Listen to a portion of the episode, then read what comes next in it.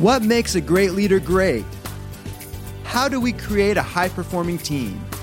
And when we say leader, we mean everyone, because everyone is leading their own life. Will yours be a life by design or a life by default? Those are the big questions, and this podcast will answer them. Welcome to the Becoming Your Best podcast, where we help you apply the 12 principles of highly successful leaders. Because great leaders will produce great results.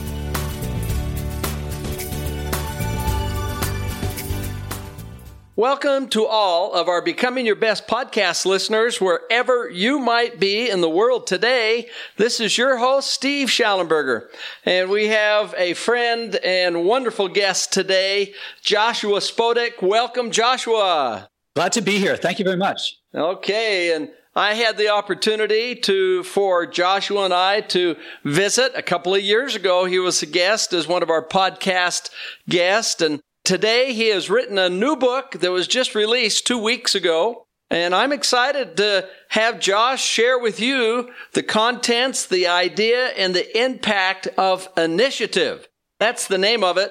The subtitle is A Proven Method to Bring Your Passions to Life and Work. So let's uh, first of all give you a little background on Josh. He's a TEDx speaker, professor at NYU, host of the award winning Leadership and Environment podcast, a columnist for Inc. magazine, author of the number one best selling book, Leadership Step by Step, which we had fun talking about that previously. He holds five Ivy League degrees, including a PhD in astrophysics. We talked about that before. That just generally helps you everywhere, doesn't it, Josh? It does. I'm going to add one more honor, which is you and I met, I think, years ago around my first book. Last, about six months ago, I met and had a burrito with your son, who has profiled me in his book, which is a great honor for me. Yeah, that's great. And he loved visiting with you. That was a lot of fun. And he showed what a big impact that was on him. So thanks for doing that. Great. oh, thanks to him. Yeah. He has an MBA from Columbia where he studied under a Nobel laureate and helped build an X-ray observational satellite with the European Space Agency and NASA. And I mean to tell you, Josh's experience just goes on and on. So I am really looking forward to this discussion for gaining new ideas. And I, I know you are as individuals that are excited to gain new knowledge, new insights, and look for ways to apply that to what you're doing today in the process of becoming your best. So let's dive right into this book, Josh, and what's the difference between your method initiative and what you call dog show entrepreneurship? Give us some background on this and let's dive into it. Yeah, the dog show. So for a long time, I would ask people, have you seen the Westminster Dog Show? Not everybody has, but a lot of people have seen dog shows. And I asked them what it's like. What is it like a dog show? And they say it's like people kind of dancing around or prancing and the dogs trotting around. They're all perfectly coiffed and the judge judges how well they look.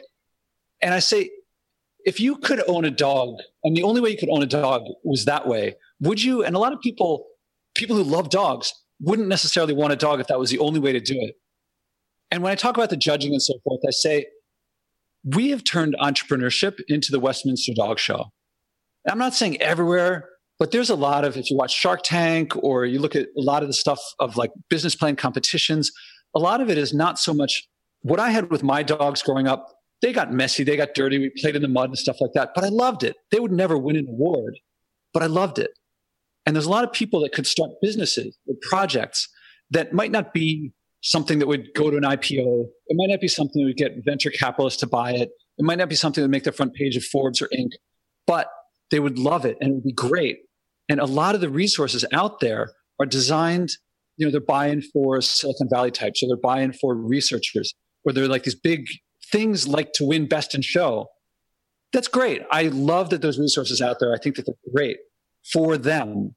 But most people don't have an idea and a team to start off with and they need to start a little bit earlier and they don't they won't have a great life and they want to do something really great if it becomes best in show great that does happen with my stuff but my method initiative what i call the way of taking initiative is designed for people who don't yet have an idea and a team. They're not necessarily engineers in their 20s who are trying to get venture backing to get an IPO, but they could still love the projects that they create.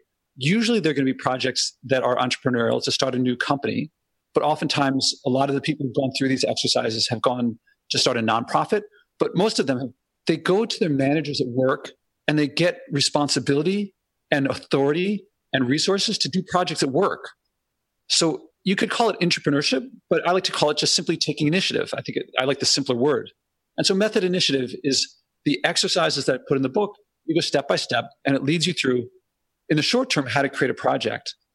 In the long term, how to become someone who knows how to create projects anytime. So what you're saying is there's a difference, Josh, between having this refined finished product and being down in the trenches and actually making something successful and is that what you're saying? That there's a specific process that helps you get there? Yeah, mostly what I'm saying is that it's more than the idea that you start with, it's the social and emotional skills that you, as an innovator, as an initiator, as someone who wants to have responsibility in a project of your own, it's developing the social emotional skills of seeing the germ of an idea before it's really worth doing and being able to share that with people.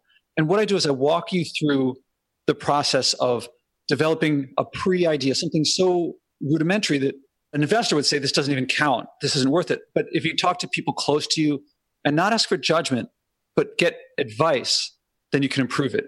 There's 10 steps in this process, and each step takes you from something rudimentary to something that kind of works, something that kind of works to something that works very well. And then you keep refining it.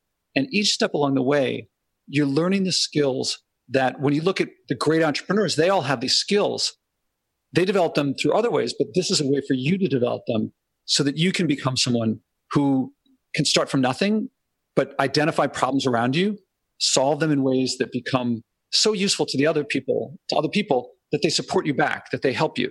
Oh, great. Now, so many of our friends and associates have asked for help in this area. And so Becoming Your Best actually has a breakthrough, two day breakthrough leadership conference.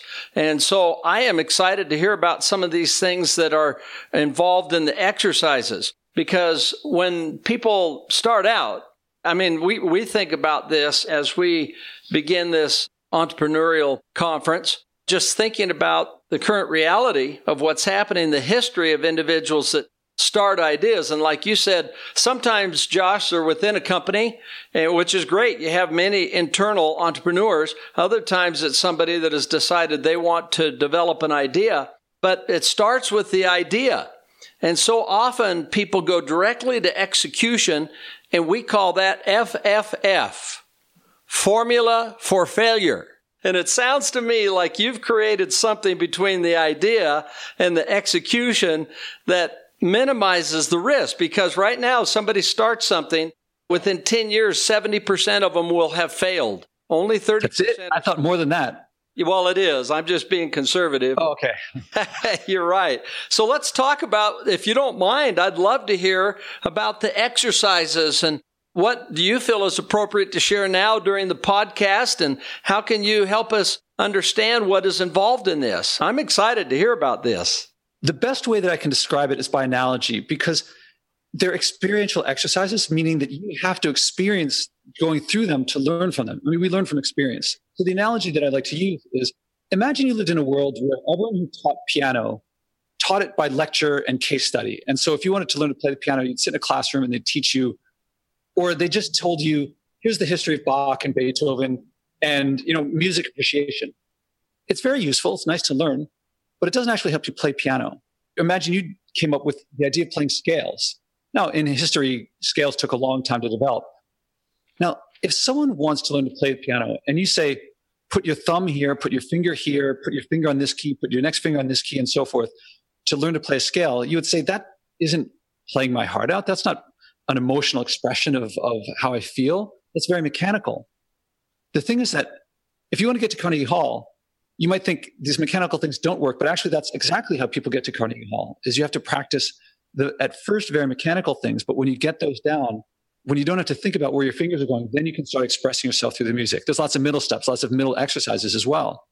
And so the early exercises are like playing scales for piano. And if I describe them, you might say, that doesn't sound like very much. But as you develop them, as you do them, you develop your voice. Here it would be your entrepreneurial voice or your taking initiative voice as opposed to your musical playing voice.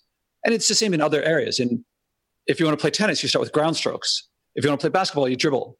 If you want to do the military, you do basic training. And this is basic training. So the early exercises are really, it starts with writing a personal essay just to give you direction.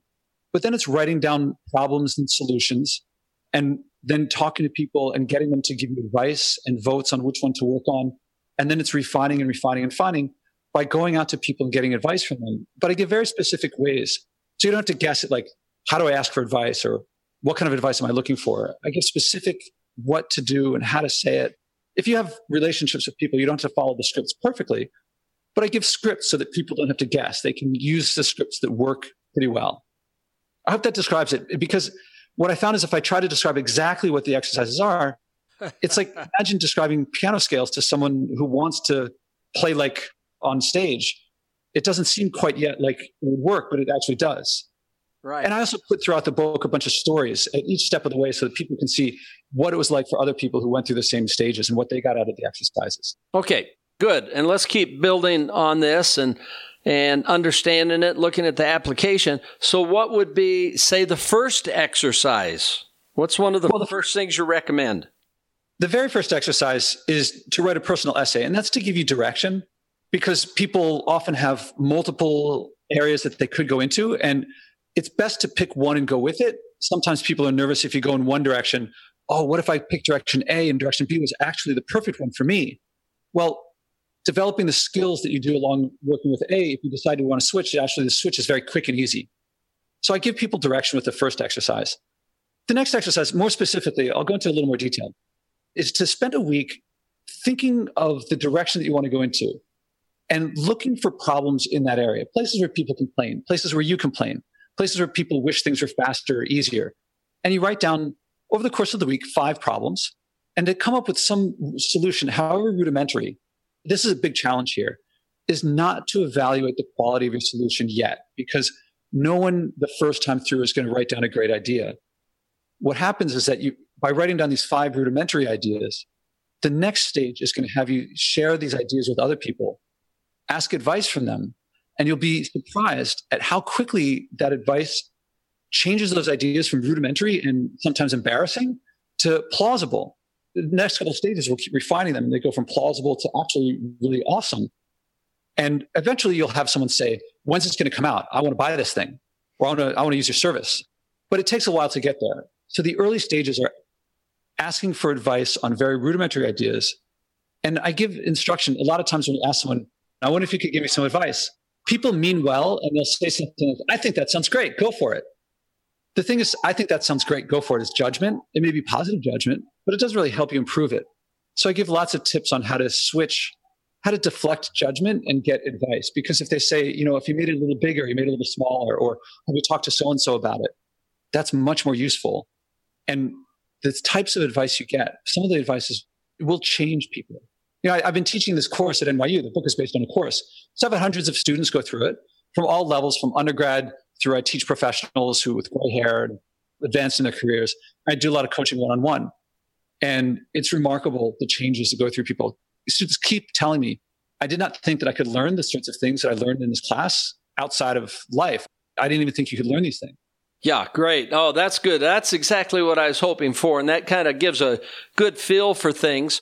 So, Josh, can you share a couple of example stories of people who did the exercises and the results? I think that could be helpful to me and our listeners.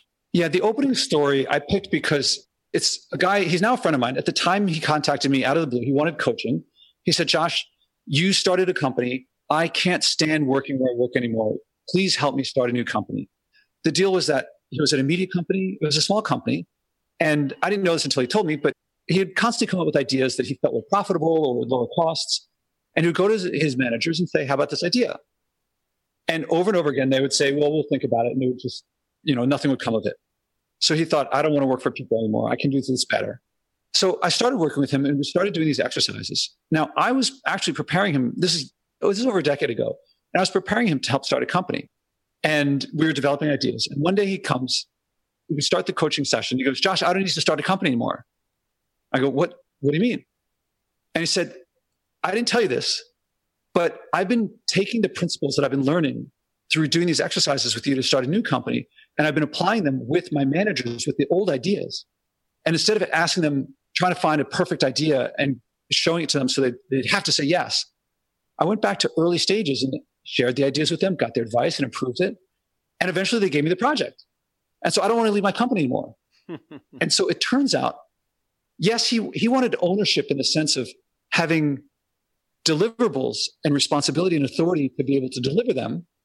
But he didn't want to start a company. He didn't want to file with the state, figure out health insurance, hire people, get office space. He wanted authority and responsibility and resources. And that's what he got. And as a result, it turns out that while he didn't get a raise, he would go home earlier every day because he could do his work faster. And so it was an effective raise. He worked fewer hours per day. So that's one example.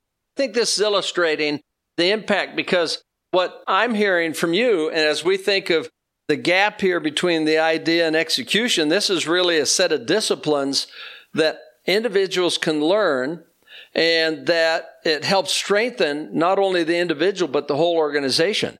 Exactly. That's if they want to stay. I think that organizations would do well to give this kind of training to their employees.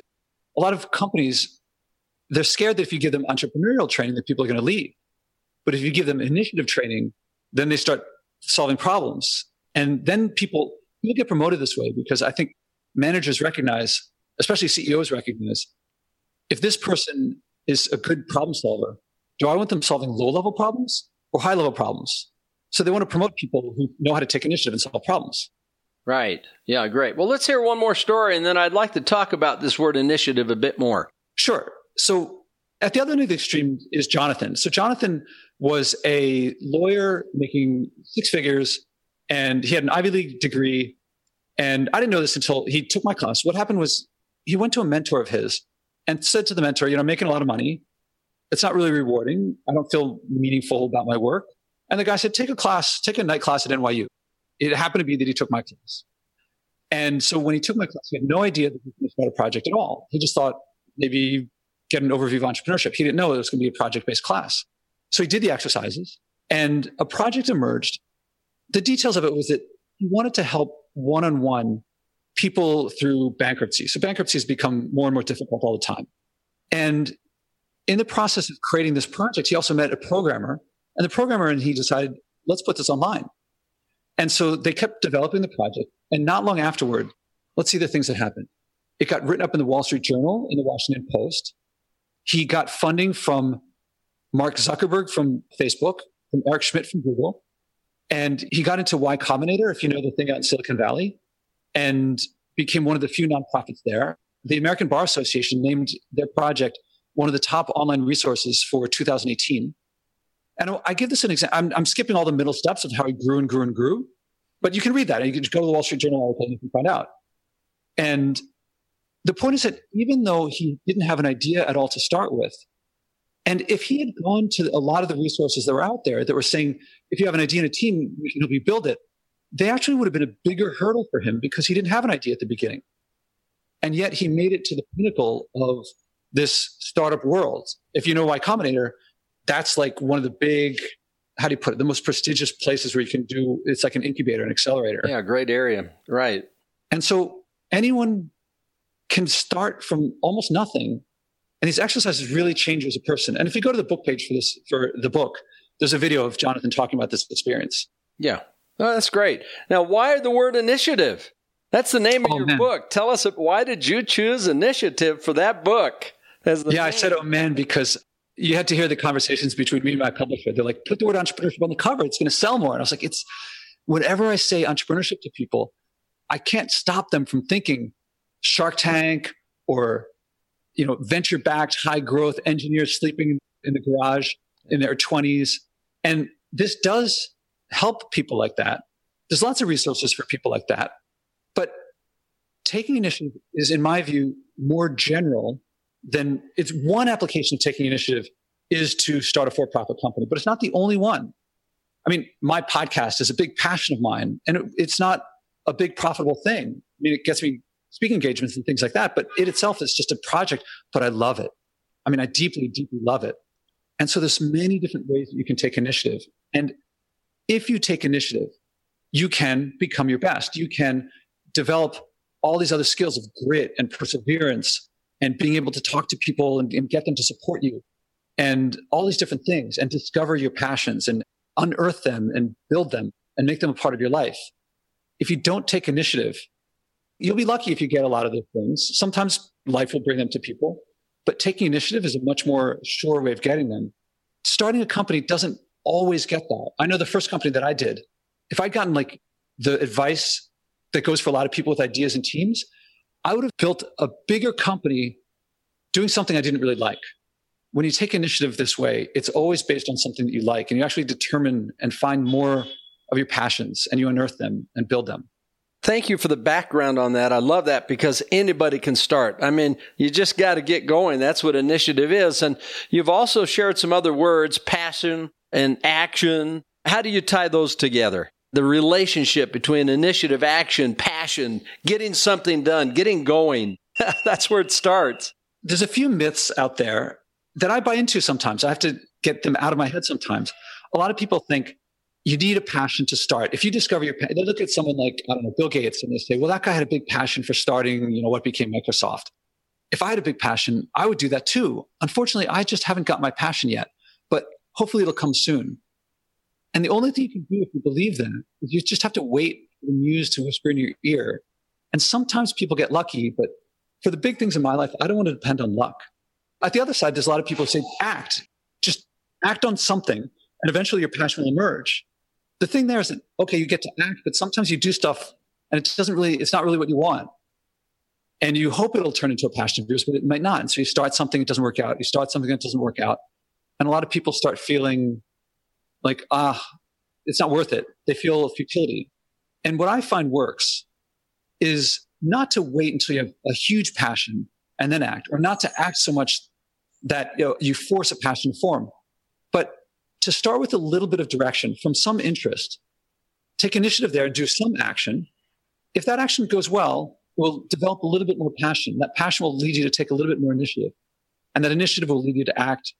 The action will lead you to passion. It's what I call the initiative, action, passion cycle, where instead of waiting for everything on one side, you, you develop things cyclically. And so the cover of the book has this spiral staircase because as you go around the cycle, in one direction, you go around in a circle, but each time you go around, you go up a level. And most times when people start, they start with what they kind of like. And if it goes well, they like it more. And if it goes well, they keep liking it more. Each time you do these cycles, it takes you up a level. And sometimes you something will run out. Like I'm sure people have taken on a project. It went really well for a while and then it kind of petered out and they were done with that project. Then you start with another one, and that will take you up another level. And then you start with another one, that will take you up another level. Each time you do these things, you go from what I call passing fancies into hobbies and things that you really like. And eventually you reach life passions. And so this initiative, action, passion cycle keeps taking up more and more levels all the time. Each time going from things you have access to that are kind of passing fancies up until life passions. Right. Okay. Well, thanks for talking about that. And one of the words you used a number of times, Josh, is doing something that you're excited about. How does that play in? Yeah, excitement is, I don't know if you can hear my voice. I love what I do. I didn't always love what I do. And I was telling you before we started recording, I'm just post book launch. And so the number of my emails is like insanity. I'm, I'm barely catching up. My eyes are glazed over from being in front of all this stuff and like, so much nitty gritty detail. And if I was doing this work for someone else, I would be furious. I'd be like, this is terrible. You give me all this micromanaging crap. It's horrible, but it's my stuff and I love it.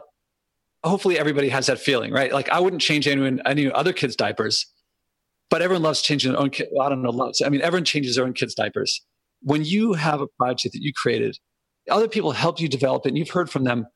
I really like what you're doing. I want to buy that thing. There's two types of inspiration that I find. December 31st, people say to themselves, I'm going to go to the gym once a week this year. And we all know somewhere around Valentine's Day, 99% of people are not going to the gym anymore. They felt inspired December 31st, but it doesn't always stick that much. That's inspiration. It's hopefully for a lot of people does work out. that kind of fades when it's just about yourself. But when you talk to someone about there's this problem I've been working on, I think I can solve it. Can you give me some advice? And in the process of giving advice, they say to you, This is great. I want to buy this. That type of inspiration to improve the lives of people around you, it becomes greater than yourself. That type of inspiration, that can last a lifetime. That's excitement. And that comes from, as far as I know, it only comes not from just having an idea, but acting on it so it actually takes on a life of its own to where people feel the results of what you're doing. That's what this book is about. I mean, I hope it gets Good. people promotions and raises. I hope it gets people to solve other people's problems, but I hope that it gets them to feel that excitement, that passion that just does not fade because people tell you, you've made my life better.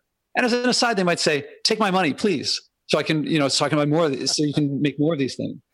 Great. So how long does it take for one person to do all the exercises? There's 10 exercises and I envision people doing them in about a week, about a week each. So it would be 10 weeks, but some people do it in about half that time. And once the dean asked me to do this, I taught the class block week style, which was Monday through Friday, nine to five. So once I had a whole class do it in a week, but that was a pretty intense class with me there. But in, in principle, it's possible to do it that quickly, but that's pretty tough. I'd say a month would be really fast. 10 weeks would be average. And some people, they really get into it and they, they go into real depth on one exercise. And some people take a lot longer. And there's a couple stories of people who took a lot longer in the book because they got so much more out of it. Yeah, that's great. Well, I'm just in the, I'm looking out across my yard here and planted our garden about three weeks ago. And what you're talking about is planting the seeds to entrepreneurship and, and successful, being successful and projects that you can make a difference in. But it takes a while. You've got to prepare the ground and cultivate it. And that's what sounds like these exercises help you do. And so that you grow something really awesome. Yeah. And I think that they're listening to this podcast, they've been developing it for a while because that's what you're about. So I think that they have that garden. Ah, yeah, that's right. This is, but it's great. I love it because it helps you think this way. Well, I'm always shocked, Josh, of how fast things go. Our time's up. Tell us how our listeners can learn more about what you're doing. How can they get the book and how can they find out more about our friend Josh and his good work? So everything is at my webpage, joshuaspodek.com. And I post my blog every day. If you go to the upper right corner and click on books, then you can get to initiative and that'll take you to Amazon or Barnes and Nobles or wherever you want to buy it. And it'll also give you videos and you can download the preface. And there's also the podcast is there too. So joshuaspodek.com. Everything's there. Okay. Well, we can't wait. That's going to be a lot of fun. I'm excited to read the book.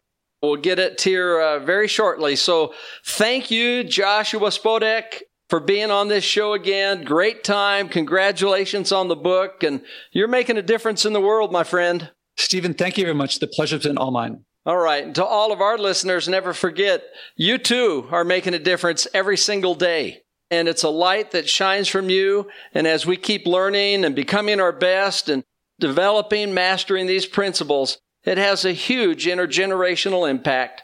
This is Steve Shallenberger with Becoming Your Best, wishing you a great day. Thank you for listening.